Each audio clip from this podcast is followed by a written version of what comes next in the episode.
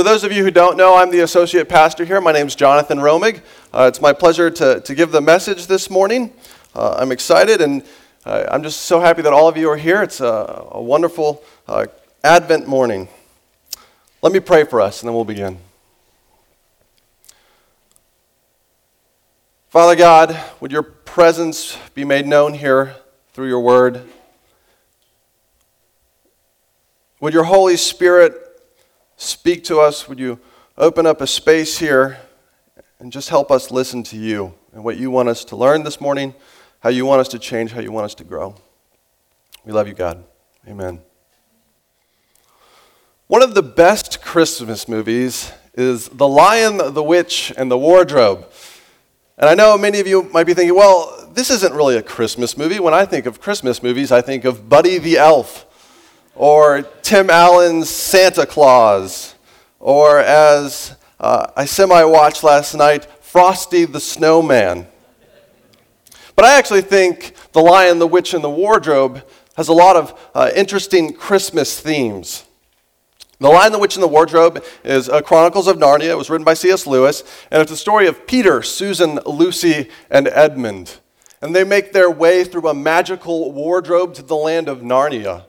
And in Narnia, they discover that it's always winter, but never Christmas, because a white witch has cast a curse over the land. She's cast a spell.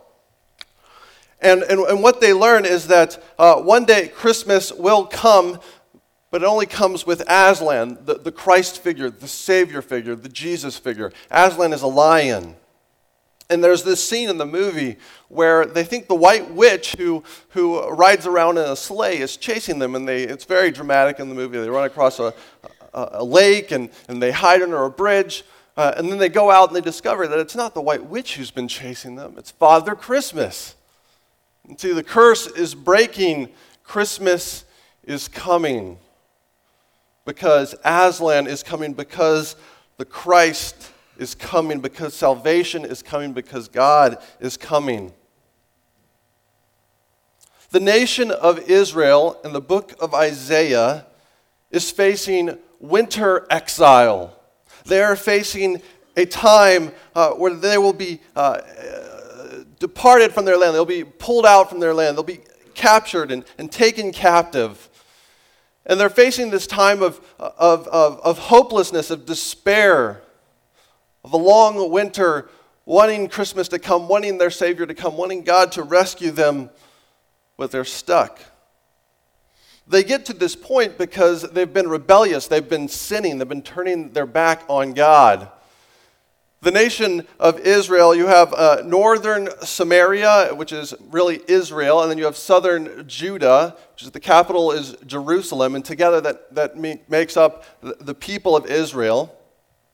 And northern Israel is about to go to, into exile, uh, uh, and the prophet Isaiah is prophesying around seven thirty-nine to seven oh one B C, and during this time Samaria goes into exile, uh, northern Israel goes into exile. And then about one hundred years later, Jerusalem, Judah, is about to go into exile. And, and Isaiah is prophesying that Assyria is, is going to come and take you into captivity unless you trust in God. Instead of trusting in the nations, instead of trusting in that white witch, you need to trust in God.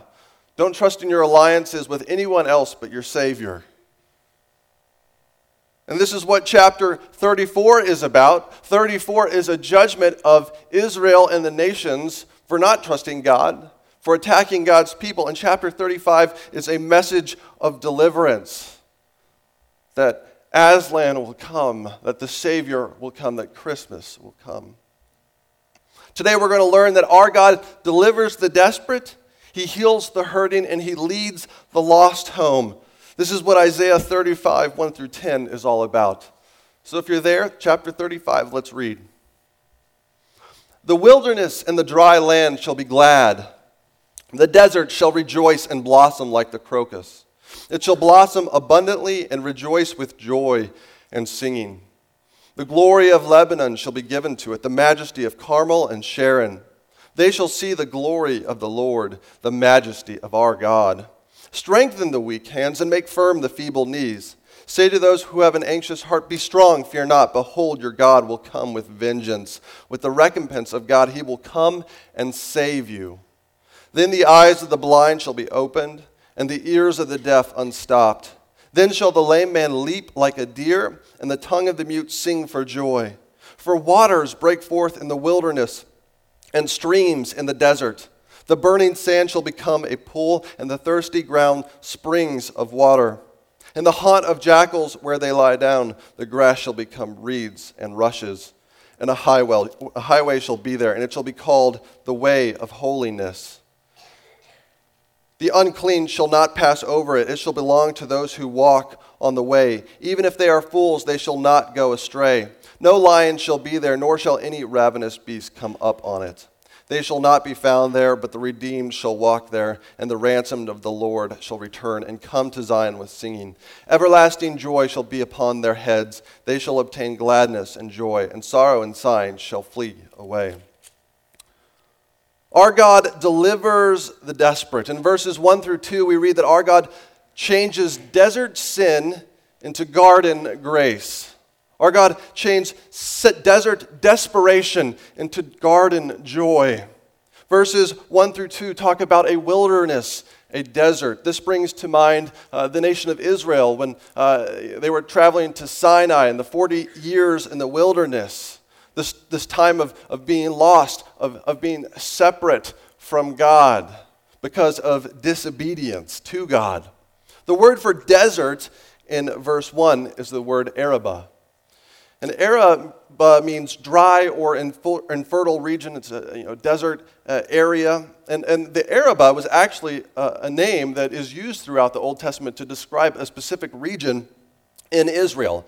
Uh, and so if you if you look at a map of the Middle East, you get Galilee, the Sea of Galilee, and you go south of that, there's Jordan. And then a little bit further, there's the Dead Sea. And, the, and, and this stretch uh, had about two inches of annual rainfall every year.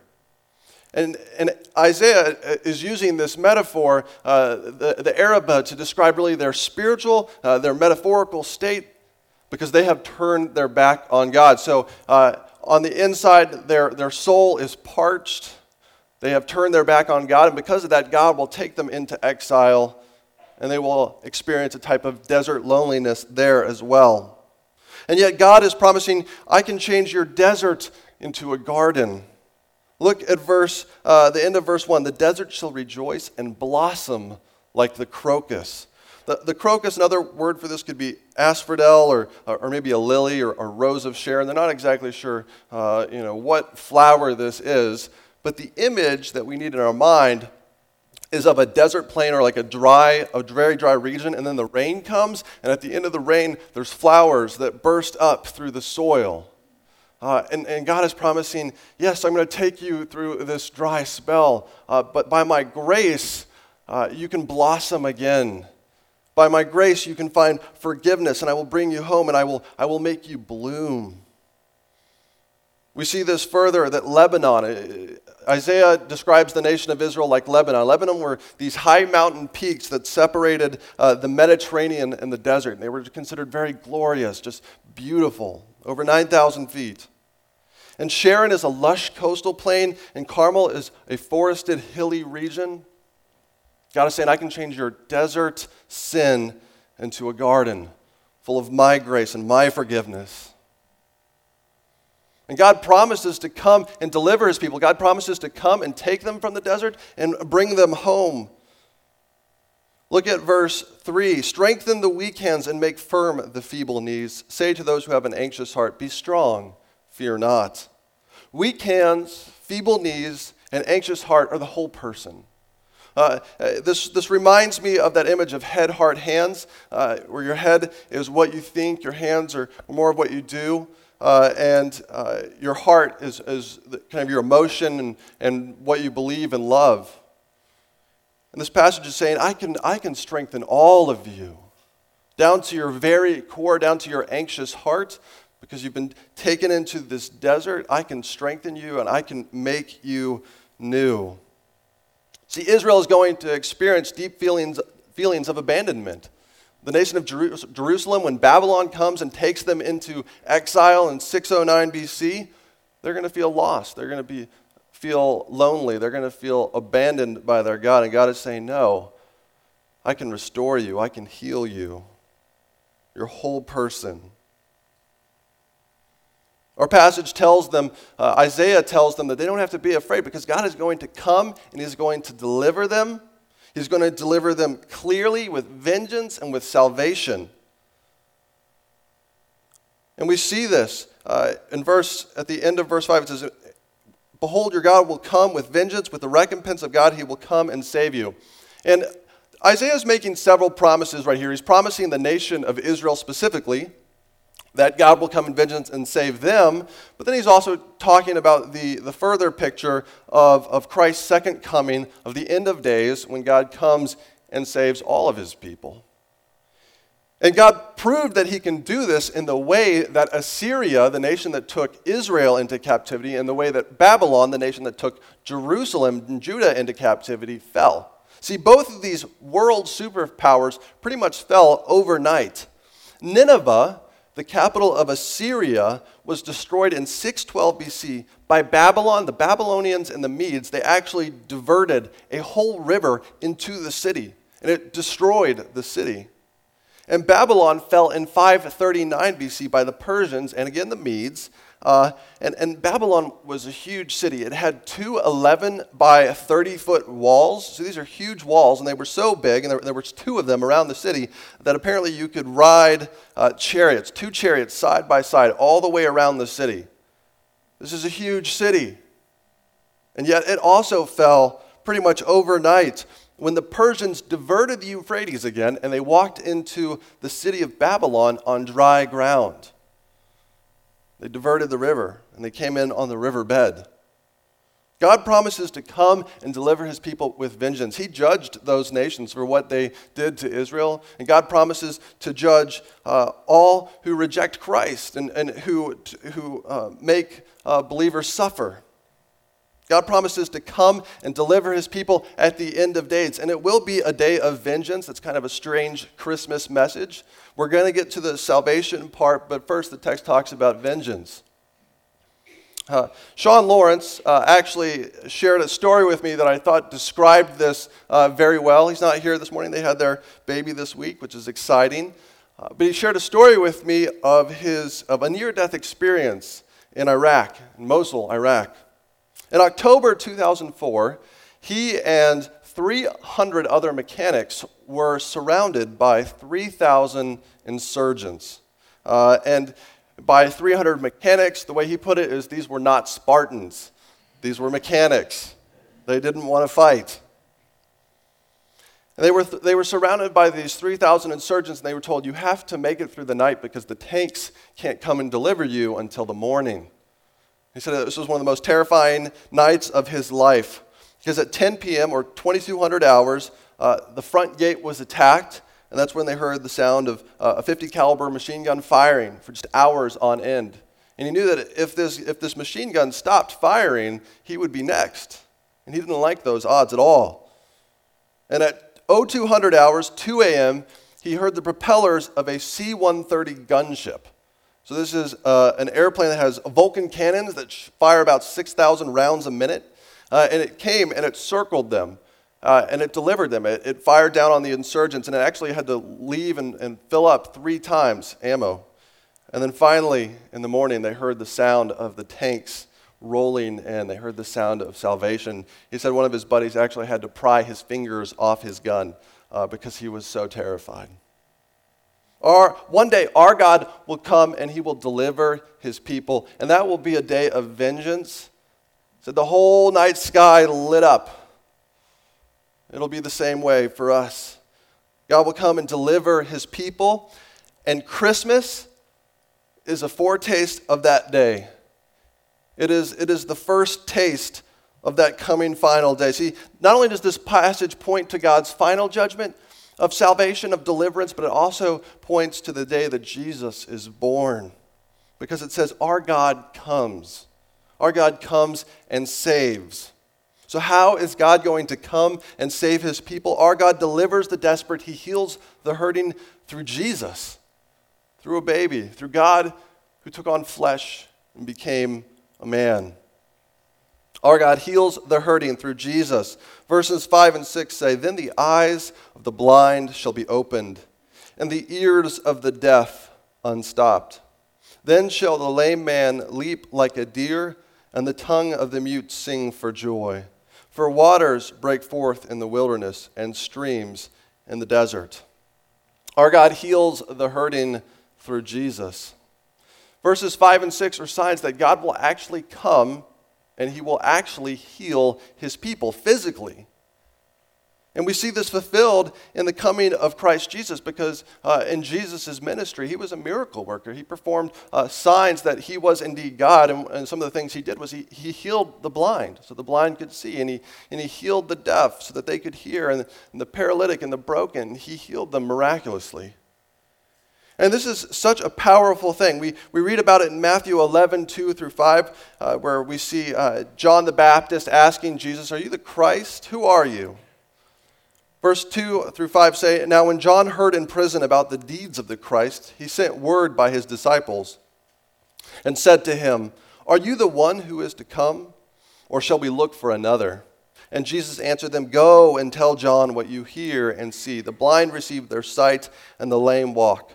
Lepers are cleansed, and the deaf hear, and the dead are raised up, and the poor have the good news preached to them.'" Maybe some of you wonder, well, what would that look like to have Jesus come and lay his hands on someone and have them hear for the first time? And we can actually get a better picture of that today uh, because of modern science. So I actually want to show a brief video clip. It's only twenty-five minutes. Uh, forty-nine seconds, it's okay. Um, and it, it's, a show, it's a video of a baby actually hearing for the first time. And, and this is similar to what Jesus would have done uh, for people. So can we play that video? Can we get sound?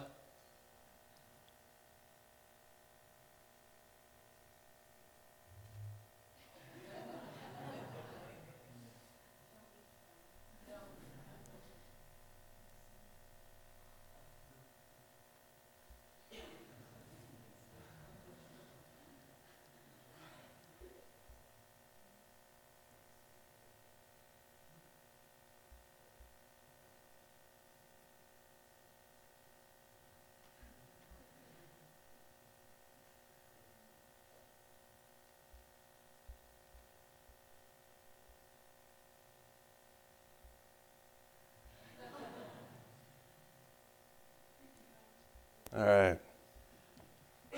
What you don't hear is that the the uh, what you don't hear is the child's name is Jonathan, so I really like that.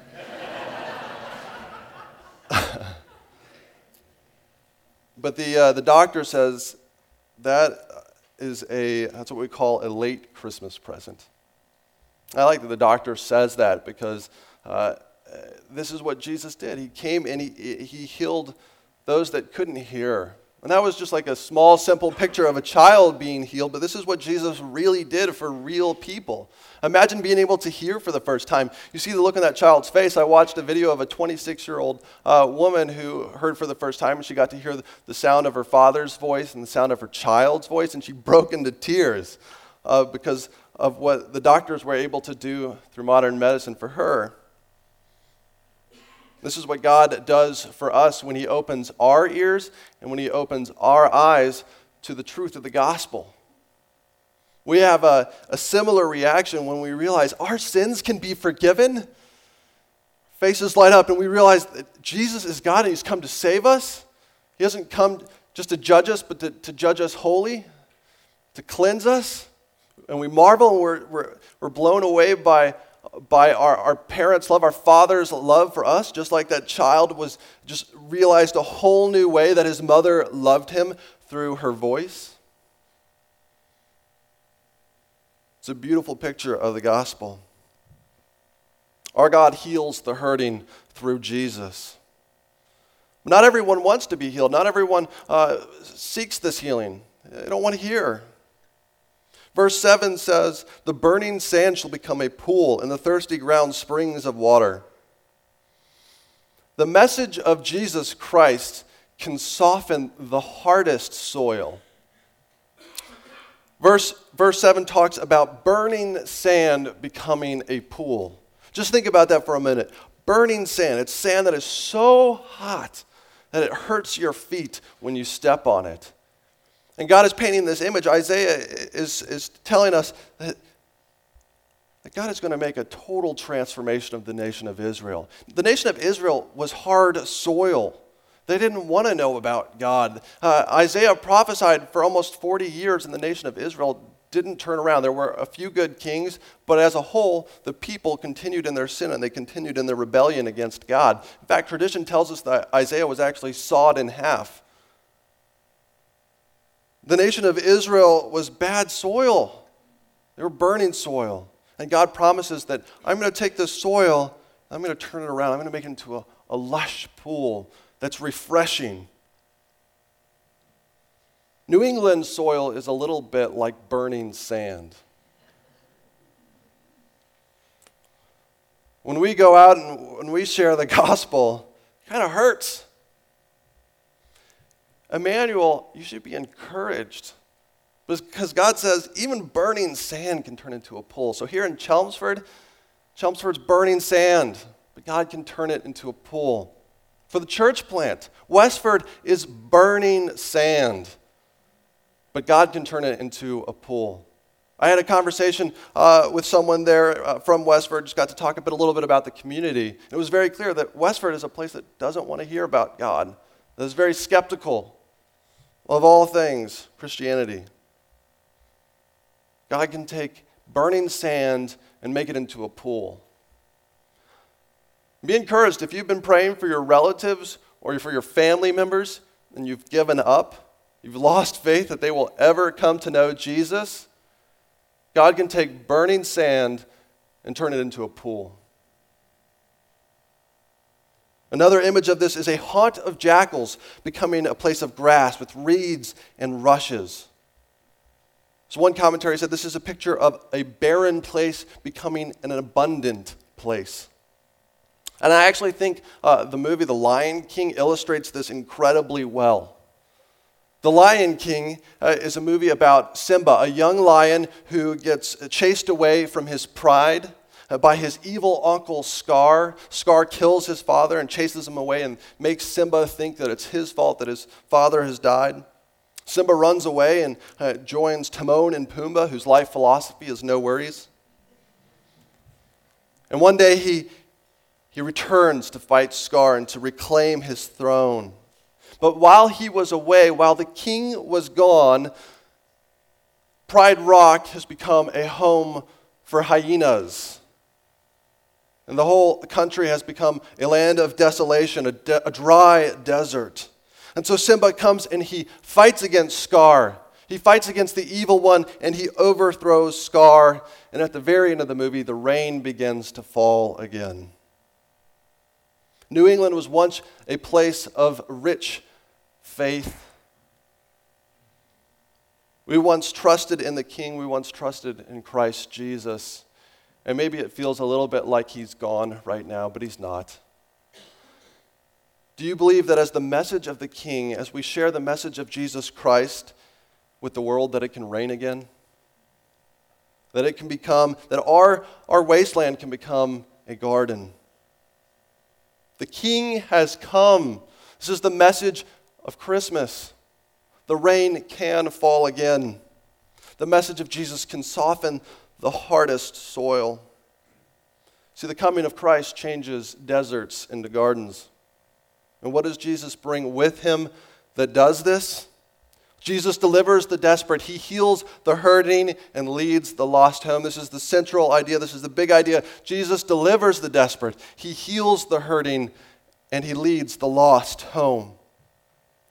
Verse eight tells us that Jesus leads the lost into everlasting joy, to everlasting happiness. And a highway shall be there, and it shall be called the way of holiness.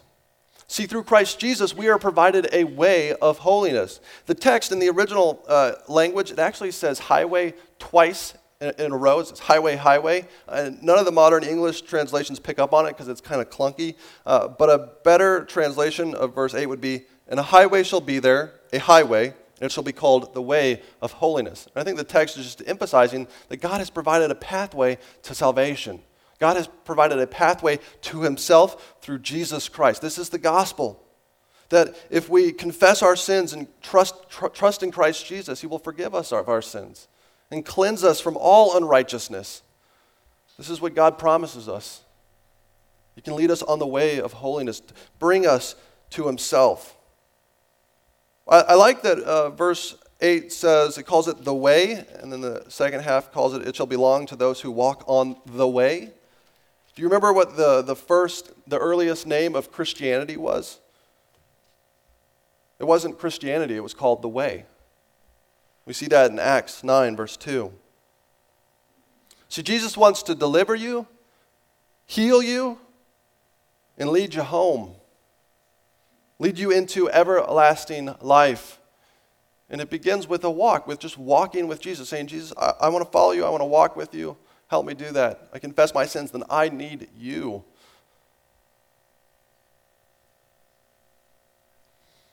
The last part of verse eight says, and even if there are fools, they shall not go astray. At first, I was very comforted by this, because sometimes I'm a little foolish. It says they will not go astray. And this is certainly true, that if you trust in Christ, you can make mistakes, and, and, and, and your salvation is not dependent on that, but on Christ. But actually, a better translation of this is, no fools will stumble upon it. Parallels the first part of verse eight, where it says, the unclean shall not pass over it. And what this is saying is kind of a warning. It's saying, trust in God, because to not do so is foolish. And that goes back to that image of vengeance, that God will come and judge all who do not trust in him. And it will be a perfectly fair judgment. Jesus delivers the desperate, he heals the hurting, and leads the lost home. nine and ten. No lion shall be there, nor shall any ravenous beast come upon it. They shall not be found there, but the redeemed shall walk there. And the ransomed of the Lord shall return and come to Zion with singing. Everlasting joy shall be upon their heads. They shall obtain gladness and joy, and sorrow and sighing shall flee away. Jesus leads the lost home. Through Christ Jesus, we are provided a roadway, a pathway of holiness. And this talks about the redeemed and the ransomed, who are being brought home. The redeemed and ransomed are those that have been bought by Jesus' blood. That God spent the blood of his Son to purchase you, if you trust in him. The redeemed to be, to be bought back, the ransomed to be purchased, to be paid for. If you think back to The Lion, the Witch, and the Wardrobe, Uh, the picture you have in that story, the Chronicles of Narnia, is that Aslan has to pay the witch. Uh, for this is this is for those of you that really can think of the story. There's a, there's a scene uh, where Edmund has rebelled. He's he's run away. He's joined up with the witch. He escapes, and the witch comes back to Aslan and says, "He belongs to me. He's mine." And Aslan goes and and dies on behalf of Edmund to pay the ransom to the White Witch. And this is actually an inaccurate picture of the scriptures, of the gospel, because God is the one who has been wronged, not Satan. See, Christ Jesus, God had to uh, to uh, to spend the life of his Son on the cross to buy us back, because we had wronged him. The redeemed and the ransomed are those who have been bought by God. God promises Israel that they will go into exile, but one day he will bring them home. One day they will return. And yet, in verse ten, we see that this hasn't quite fully taken place. We see the everlasting joy shall be upon their heads. Everlasting joy. Israel did return, but not to everlasting joy. I think everlasting joy is referring to that final end of days when God comes and he rescues us, his people, and he takes us to a new heaven and a new earth, which we studied in Revelation in the fall uh, of last year. Uh, God is promising us that he will take us into everlasting joy, and this will be our home in God's presence. God will have come, and he will have saved us. Jesus deliver, delivers the desperate, he heals the hurting, and leads the lost home. Maybe for some of you, this Christmas is bringing more heartache than joy. This isn't an easy time of year for some people. Well, if you're a believer, let the Christ child remind you of the hope that you have in God, that God has come. Come in the flesh. Come to love you. Come to save you. And if you don't know Jesus yet, remember the difference between a desert and a garden. God promises to, to fill your empty soul with his love if you'll trust in him. You don't have to be parched or thirsty anymore. A friend of mine lives in Australia, where they celebrate Christmas much differently than we celebrate Christmas. So Western Australia is, is like a desert. It's not quite a desert, but it's, it's similar, dry, arid. Uh, and whether they have Christmas there or in the other parts of Australia, it's very hot. And, and they'll have like a barbecue lunch. They'll have an afternoon at the pool or the beach. They'll eat seafood. They'll play some beach cricket. This is much differently than we in New England celebrate Christmas, as we sit by our fires and freeze. Maybe some of you feel like you're in the desert this Christmas, where you've lost a loved one or, or you're overwhelmed with your own sin. Well, God promises forgiveness through Christ Jesus, and he promises hope through him as well. And let me be an encouragement to you that you don't have to celebrate Christmas like everyone else. If you're in the desert, acknowledge that. And the way that we can celebrate Christmas, no matter whether we're having a wonderful holiday season or a terrible holiday season, is not by focusing on our circumstances, but by focusing on Christ Jesus, our Savior. They still manage to have Christmas in the desert in Australia. Let this be a sign of hope for us. Jesus delivers the desperate, heals the hurting, and leads the lost home. Let's pray. Father God, thank you for your grace, and your grace that you have given us through Christ Jesus. May we be encouraged by your word today. May we receive the forgiveness that you offer to us through Christ Jesus, and may we celebrate this Christmas, even if we're in the desert. In Jesus' name, amen.